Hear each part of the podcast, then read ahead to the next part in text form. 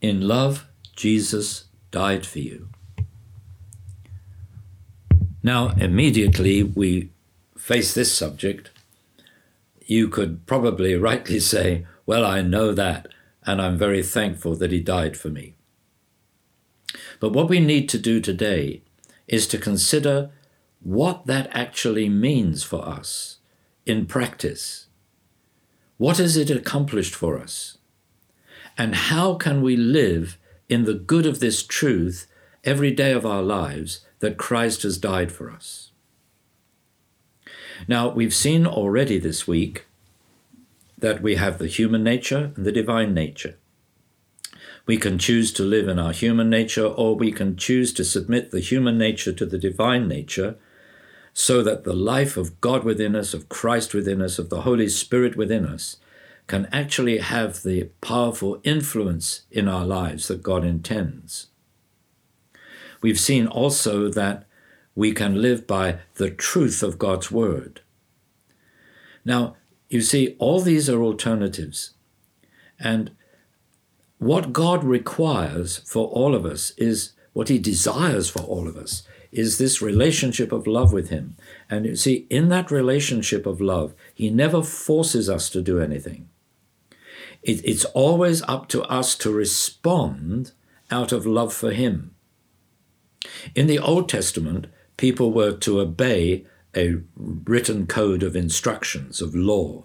But in the New Testament, God certainly wants us to obey Him, to obey His will and His purpose, but to do not, not out of obeying a written code, but out of a relationship of love.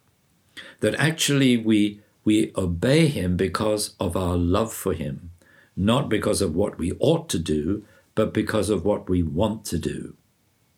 And that's the kind of response that Jesus wants to the gospel that he came and preached to us. Now, the gospel is the gospel about the kingdom of God, and we shall be talking more about the kingdom later. But he died on the cross to make it possible for us to become part of that kingdom, for us to receive the gift of eternal life, so that our life on this planet is not the end of our existence but when we die physically, we just go into a greater relationship with God for all eternity. That we will be numbered among those who will live and reign with Him literally forever. That's what it means to have eternal life. That we will never die because we have crossed from death to life into the life of God. What Jesus accomplished on the cross was to put to death everything in our lives that is against the will of God. You see, before we were born again children of God, we were sinners. And what he needed to do was not only overcome sin on the cross, but to put sinners to death on the cross. We can be forgiven for our sins, but if the sinner who commits the sin isn't put to death, then he would just go on creating more sins in his life. So Jesus not only died for us, we died with him, and we will be seeing more about that uh, tomorrow. But today we just focus on the fact that when he died, every negative that can afflict our lives died with him. He overcame all sin, he overcame every power of Satan, he overcame sickness, he overcame anything that is opposed to the will of God. He could overcome all of that because during his humanity, he lived in that perfection. His human life was submitted perfectly to his divine life. Therefore, he was offering to the Father the perfect sacrifice on behalf of all those of us that have lived imperfect life. He was offering the sinless life on behalf of all those who sin. This is why the, the com- the work of the cross is a completed work. It never needs to be repeated because you can't improve on the perfect.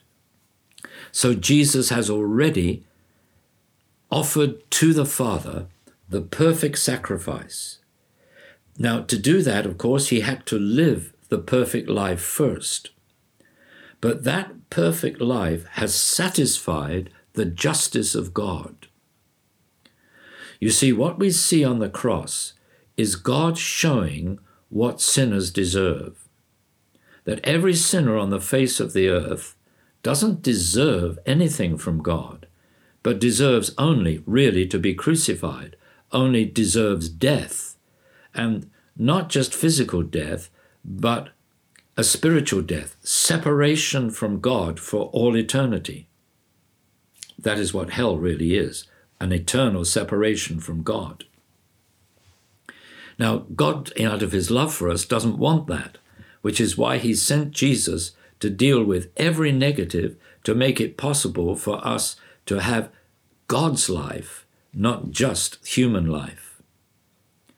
So every negative that we can experience has actually been dealt with by Jesus on the cross. And that's why if we confess our sins, He is faithful to forgive us our sins. And when He forgives our sins, He cleanses us from all unrighteousness, but He takes away all the guilt that has gone along with the sin.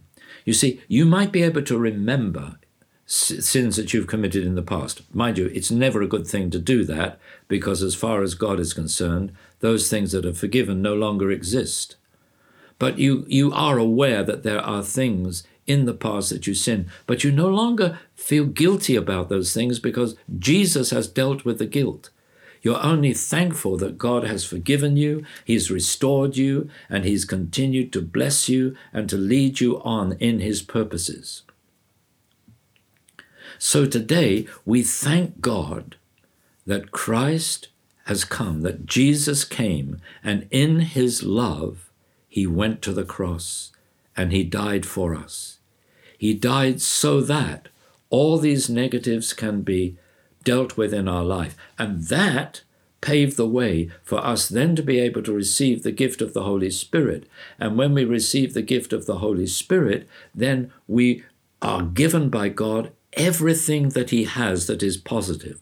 God blesses us in Christ with every spiritual blessing in heavenly places.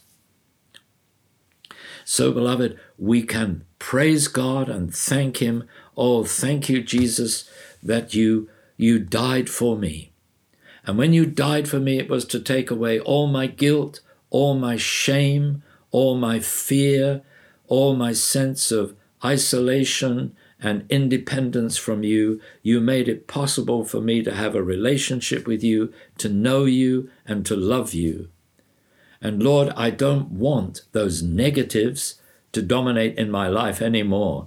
I, I want your positive life, the life that you have made possible for me in the Spirit, so that in my life you can be glorified and you can work through me to bless and, and have impact, influence on the lives of others, especially on any who at present are still living in darkness, living in sin, living in fear, because they have not yet received that precious gift of your kingdom, that precious gift of eternal life.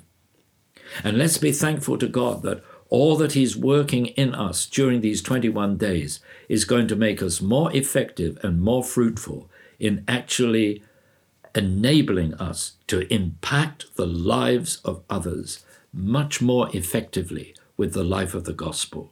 Thank you, Jesus. Thank you for listening to this Kingdom Faith podcast. We trust it's been an encouragement to you. For more information and resources from Kingdom Faith and our other audio and video podcasts, please visit www.kingdomfaith.com.